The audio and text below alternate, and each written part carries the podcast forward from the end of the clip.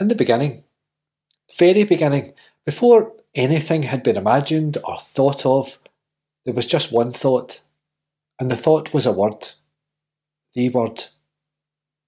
It existed before it was spoken, before it was written, before it was printed. It just was. Word. The word. But words need a sound, and its sound was the sound of being, the sound of becoming. The ancient prophets spoke about this first word, the very first sound ever made. And the sound of the word was love. Hi, and welcome to St Ninian's Church in Stonehouse. My name's Stuart, and I get to be the minister here. Thanks so much for joining us from wherever you find yourself this Christmas time. We hope that you enjoy your time with us, and we're so pleased that you could join us. Today, I'm joined by Anne, who's going to read for us and lead us in prayer later. So let's listen for the Word of God. Reading from Luke's Gospel, chapter 1, verses 26 to 38. In the six months of Elizabeth's pregnancy, God sent the angel Gabriel to a town in Galilee named Nazareth. He had a message for a girl promised in marriage to a man named Joseph, who was a descendant of King David. The girl's name was Mary. The angel came to her and said, Peace be with you. The Lord is with you and has greatly blessed you. Mary was deeply troubled by the angel's message, and she wondered what his words meant. The angel said to her, Don't be afraid, Mary. God has been gracious to you. You will become pregnant and give birth to a son, and you will name him Jesus. He will be great, and he will be called the Son of the Most High God. The Lord God will make him a king, as his ancestor David was, and he will be the king of the descendants of Jacob forever. His kingdom will never end. Mary said to the angel, I am a virgin, how then can this be? The angel answered, The Holy Spirit will come on you, and God's power will rest upon you. For this reason, the Holy Child will be called the Son of God. Remember your relative Elizabeth it is said that she cannot have children, but she herself is now six months pregnant, even though she is very old. For there is nothing that God cannot do. I am the Lord's servant, said Mary. May it happen to me as you have said. And the angel left her. Incarnation. Taking on flesh. God slipping into skin. It's an amazing image that John's Gospel gives us of the Word becoming human and moving into the neighbourhood. It's such a wonderful image, isn't it? Matthew and Luke have stories of the birth of Jesus. They tell us how it happened. In some ways, the beginning of the Gospel of John is the one that tells us what and why it happened. It's hard to get your head around it though, that God would bother that God would be so vulnerable, so tiny, so frail, so dependent. There are so many other ways that God could have chosen to sort the world out. He could have become a king, an emperor, a Caesar, and ruled over all the world with power and military might. But that's not what God chose. God chose the least, the very least, a poor unmarried teenager most of us wouldn't trust a teenager with a doll, but God isn't most of us, and neither was Mary. The Bible tells us many things about Mary. All of them point to a strong woman. Mary said yes. That was good enough for God to trust her with everything. Luke is so matter of fact about it all. So Joseph also went up from the town of Nazareth in Galilee to Judea to Bethlehem the town of David, because he belonged to the house and line of David. He went there to register with Mary, who was pledged to be married to him, and was expecting a child. While they were there, the time came for the baby to be born, and she gave birth to her firstborn, a son. She wrapped him in cloths and placed him in a manger, because there was no guest room available for them. God chose the very least of places. Jerusalem's just up the road, the capital, the city on a hill, the shining heart of a religious kingdom. The temple is there, the holy of holies, but God, God chose somewhere else. Bethlehem. Even the prophet Micah calls Bethlehem the runt of the litter. What a place to start something new. What a place to change everything. We often talk about doing what Jesus would do or trying to work out what God's priorities are, but we should know. Our problem isn't that God hasn't spelt it out for us, our problem is that we so often try to avoid the hard bits, the difficult places, the awkward situations where we come face to face with the least. We avoid those moments that make us think about how we live and, and what our priorities are. What makes this story even more remarkable is that it started in with the animals. Joseph's returning to Bethlehem because that's where he's from. It's his city. So why does he have nowhere to go? Well, that's not really what the Bible tells us. The word we translate as inn actually means guest room. Houses would have an upper room, a guest room, because Jews are honour bound to provide hospitality, especially to family. The stable is downstairs. At the end of the house is where the animals are kept. Some other relative must have got there first. It's a question we never ask, but I often wonder was Joseph an outsider too? Was he the strange cousin that left Bethlehem for Nazareth? It's hardly moving up in the world, so why did he go? What was it that made Joseph leave in the first place? This wasn't really a time when the population was mobile like today. Carpentry is a family trade, so why would why would Joseph leave? And now he turns up with his pregnant bride to be. I wonder how many people said no. I wonder how many people thought first of the shame and dishonour of taking in these distant relatives before they even saw a woman in the first stages of labour. That strong system of honour bound up in religious laws was a, a difficult thing to break. So Mary and Joseph, they end up in with the animals and the muck and the stink because because someone saw their need and said yes. And there, almost literally outside, Jesus was born. God slipped into skin. Fragile, tiny, shivering, gurning skin, and lived among us. Even the prophets didn't really get that bit, did they? They foretold a great king of David's line. David was the shepherd boy who became Israel's greatest ever king, the unlikely hero whom God raised up. This child would renew the line. He would bring peace, unite the kingdoms for good, rule justly and honourably. But that's not what God had in mind.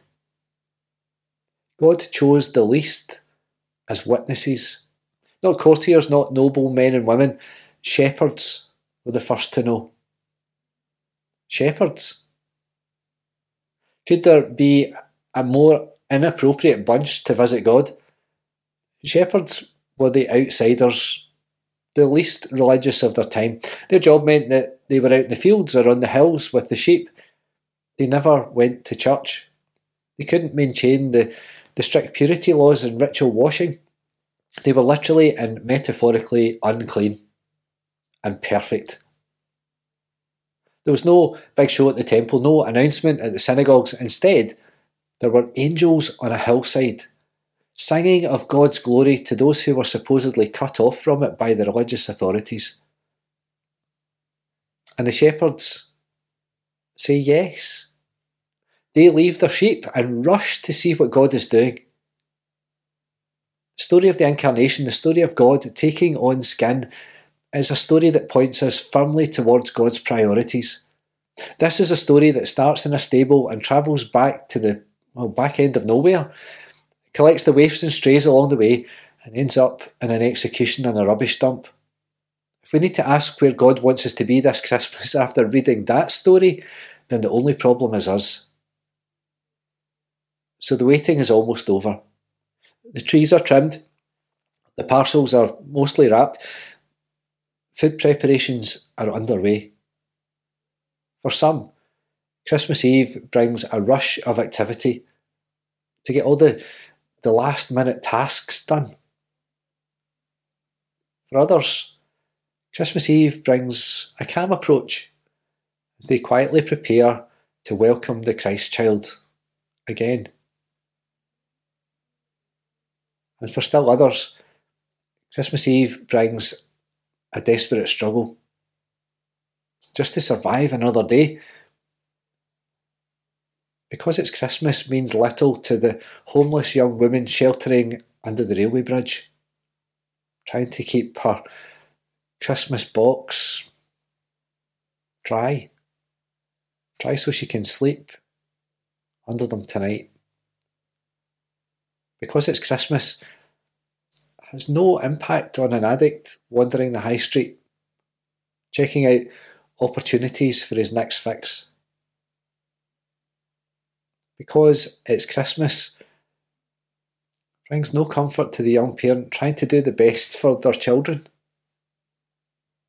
While sick with worry about their partner all fighting in some faraway land. Because it's Christmas won't change a thing. Not unless we allow the baby God to leave the swaddling behind.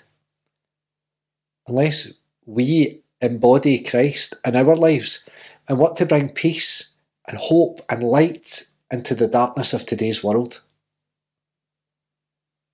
Because it's Christmas, won't change a thing. Unless we allowed the God of Christmas to be born in our hearts and in our lives this day and every day because it's Christmas. Choose the least. Because God chose the least. God chose Mary and Joseph, a stable in Bethlehem, shepherds and outcasts, and moved into their neighbourhood and trusted them with Jesus, his son, his only son. We believe in a word that forms on the lips of the Creator and echoes in our souls. That word is love. We believe in a word that breaks the silence of evil and disturbs the noise of ignorance. That word is love. We believe in a word that brings life out of death and laughter with the morning. That word is love. We believe in a word that speaks to all the loneliness with self giving compassion and care. A word that is love. We believe in a word that speaks to our futures, calling us by name to trust in you, to believe once more in a word. A word called love. A word called love that moved into the neighbourhood and lived among us and still lives among us.